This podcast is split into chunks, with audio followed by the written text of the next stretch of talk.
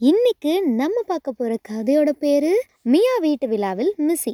அந்த வீடு முழுக்க அவரக்கொடிகளால் தோரணமும் சின்ன சின்ன வண்ண பூக்களால் அலங்காரமும் செஞ்சுருந்தாங்க. அந்த தோரணங்களில் பறந்த மாதிரி மின்மினி பூச்சிகள் அதோட ஒளியை சிந்திய விதம் பார்க்கவே ரொம்ப அழகாக இருந்துச்சு. மியா பூனையோட அக்கா யாமி பூனைக்கு தான் காலையில் கல்யாணம். இப்போ வரவேற்பு. அதாவது ரிசப்ஷன் இல்லை அதுதான். நிறைய உறவுக்கார பூனைகளும் நட்பு பூனைகளும் பல பலன்னு மேக்கப் போட்டுட்டு வந்திருந்தாங்க. மேடையில யாமி பூனையும் அதோட கணவன் ஜாம் பூனையும் சந்தோஷமா நின்றுட்டு இருந்தாங்க. வயதான குழந்தைகள் உறவினர்களை பார்த்த சந்தோஷத்துல பழைய சாகசங்களையும் சோகங்களையும் ஞாபகப்படுத்தி பேசிக்கிட்டாங்க. ஆனா இளம் பூனைகள் மேடையையும் பார்க்கல வயசான பூனைகள் வர்றதையும் கவனிக்கல. அப்புறம் என்னதான் செஞ்சுட்டு இருந்ததுங்களாம்? அவங்க கையில இருந்து டொனடாயிங் டொனடாயிங் ட்வாயிங் அப்படின்னு சத்தம் வந்துட்டு இருந்துச்சு கையில இருந்துனா கையில இருந்து இல்ல.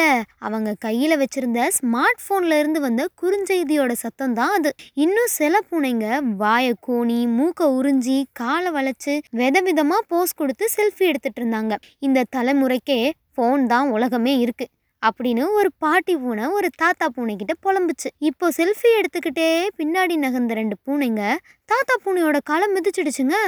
Meow meow meow. அப்படின்னு தாத்தா பூனை கத்த சாரி தாட்ஸ் அப்படியே இந்த பக்கம் பாருங்க அப்படின்னு சொல்லி அவரையும் செல்ஃபியில் சேர்த்துக்கிட்டாங்க. இவையெல்லாம் மியா பூனை பார்த்துட்டே இருந்துச்சு. அதுக்கு ரொம்ப வருத்தம். ஆனாலும் என்ன செய்யறது? வந்திருக்கிறவங்க விருந்தாளிங்களாச்சே. அதுவும் இல்லாமல் மியா ஒரு குட்டி பூனை தானே. இசை நிகழ்ச்சி நடத்துகிற குழு அவங்க யாருக்கு வாசிக்கிறோம் எதுக்கு வாசிக்கிறோன்னே தெரியாமல் வாசிச்சிட்டு இருக்காங்க. அதையும் யாருமே கவனிக்கலை. திருமண வரவேற்பு முக்கிய விருந்தினராக மேஜர் புனை குடும்பத்தோடு வந்துச்சு. மியாவோட பெற்றோர் ஓடி போய் அவங்கள வரவேத்தாங்க. அவங்களோட குட்டி பூனையான மிஸ்ஸையும் வந்திருந்துச்சு. அது பார்க்கவே அவ்வளோ அழகாக இருந்துச்சு. எல்லா பூனைகளும் நீ நான்னு போய் போட்டி போட்டு அந்த குட்டியோட செல்ஃபி எடுத்துக்கிட்டாங்க. அதுக்கப்புறம் மேஜர் பூனையோடையும் மனைவி பூனையோடையும் எடுக்க ஆரம்பிச்சாங்க. அந்த குழப்பத்தில் மிஸ்ஸி குட்டியை யாருமே கவனிக்கலை. அரை மணி நேரத்துக்கு அப்புறம் தான் மேஜர் பூனை மிஸ்ஸி எங்க? அப்படின்னு கேட்டுச்சு. உங்களோட இல்லையா? அப்படின்னு திருப்பி கேட்டுச்சு மனைவி பூனை. அவ்வளோதான் இடமே பரபரப்பாயிடுச்சு.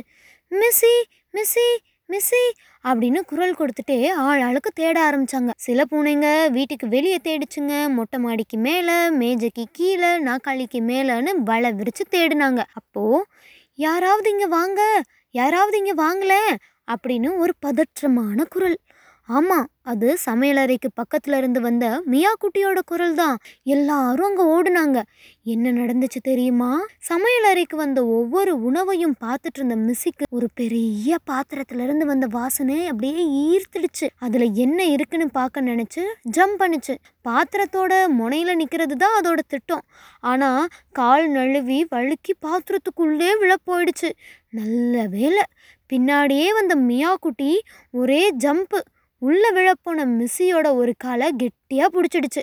பாத்திரத்துக்குள்ளே தொங்கிட்டே மிஸ்ஸி பூனையும் வெளியே மியா பூனையும் இருந்தாங்க. வேறு ஒரு பாத்திரத்தில் பாயாசம் நிறைஞ்சிட்டதால மிச்சத்தை இதில் ஊற்றி வைக்கலாமேன்னு வச்சுருந்துருக்காங்க. அதனால் பாதி அளவு பாயாசம் தான் அந்த பாத்திரத்தில் இருந்துச்சு. மிஸ்ஸி தவறி உள்ளே விழுந்தா அவ்வளோதான் சூடான பாயாசத்தில் வெந்து போயிடும். வெளியே தொங்கின மியா பூனைக்கு பாத்திரத்தோட சூடால உடம்பு ரொம்ப வலிச்சுது.